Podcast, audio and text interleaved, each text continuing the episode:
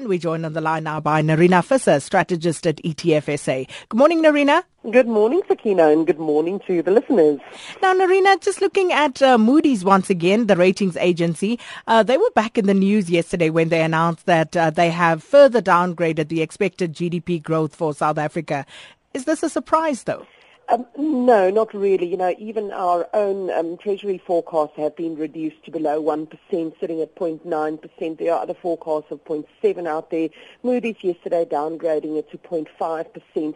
Um, but there are many, many sort of forecasts out there that are even lower than that. And as much as we focus on commodity markets, for example, and, and clearly the slump in export value because of the declining commodity markets, really what Moody's is saying is that they attribute the latest downgrade to the the severe drought, the worst drought that we've had on record.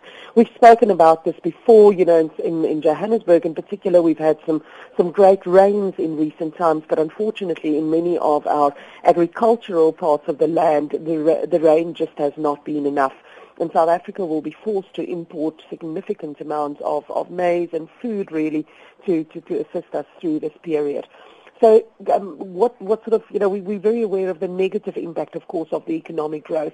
Um, what does make this a little bit more um, sort of a positive angle is that it will make it harder for the Reserve Bank to continue rising, raising interest rates at too high a level. And I think that is maybe something that when you combine it with the inflation um, data that will be out later today, um, might give us a different backdrop in terms of the future path of interest rates. Although in South Africa we are firmly on the path of rising interest rates, I do think that that cycle might be shallower and sorry, much longer um, before we actually see significant increases in interest rates. Okay, let's move along from that swiftly. Now, yesterday we spoke about an oversupply in commodity markets, Nerina, uh, and uh, looked at that as being one of the major driving forces of lower prices. And then the agreement between Russia and Saudi Arabia on capping oil output. Will this boost oil prices? You know what? Um, unfortunately, not. You know, we actually saw yesterday, late during our trading day, um, a, a, big slump again in the oil price after this news came out. Because I think where the market was really disappointed is that we actually need a cut in output. We don't need a cap on existing output levels. Also, Russia and Saudi Arabia, although they are two fairly major producers of oil, does not by any means represent the majority of oil-producing nations in the world. So what you really need is for everybody to come to come to the party and to come on board and we haven't seen a coordinated response by the suppliers and the, producers of oil and other commodity um, uh, producers to really bring a, um, a, reduction in output, which is what is sorely needed if we want to see a sustainable rise in commodity prices. So again, a positive impact for that. We can expect that there will probably be um, a, a, good uh, decline and reduction in our petrol price come uh, come March, which certainly again would help cash-strapped consumers and consumers who now have to deal with uh, with higher interest and inflation and food prices in South Africa.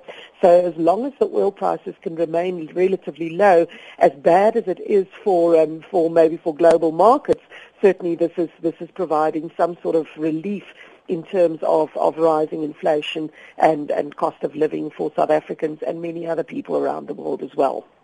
And Nerina also making headlines yesterday uh, with the annual results um, of Anglo American. Now, will they be reducing production and output, and how soon do you think we'll see the effect of that? So when we look at sort of the headlines in terms of Anglo's, um, uh, not just their results, but also their intention of selling a lot of their assets, you know, they're talking about reducing it from 45 different operations to just 16 over the next three to four years.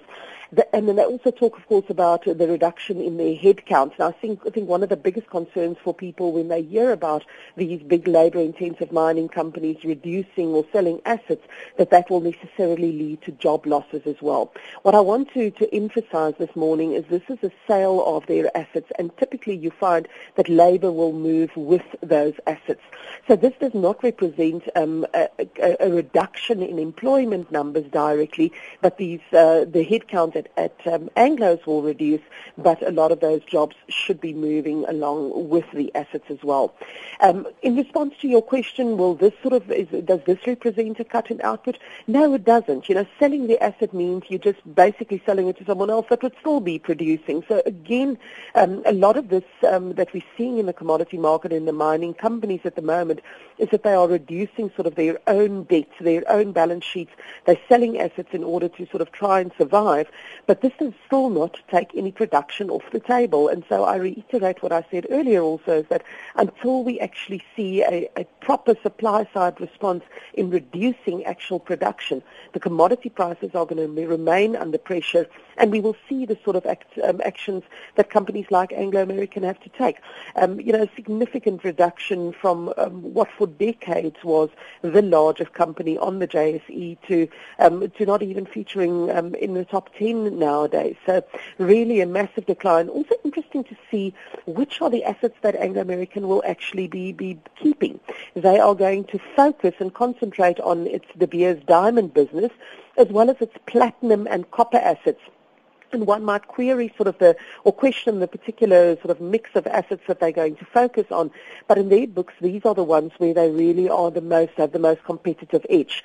So this is not necessarily about um, that those are the assets or the commodities in, on which they are most um, uh, positive about the future, but rather where they feel that they are best positioned to really have the competitive edge to eke out the, the, the competition and really, um, in that way, shore up their own balance sheet and the, and the future of the company.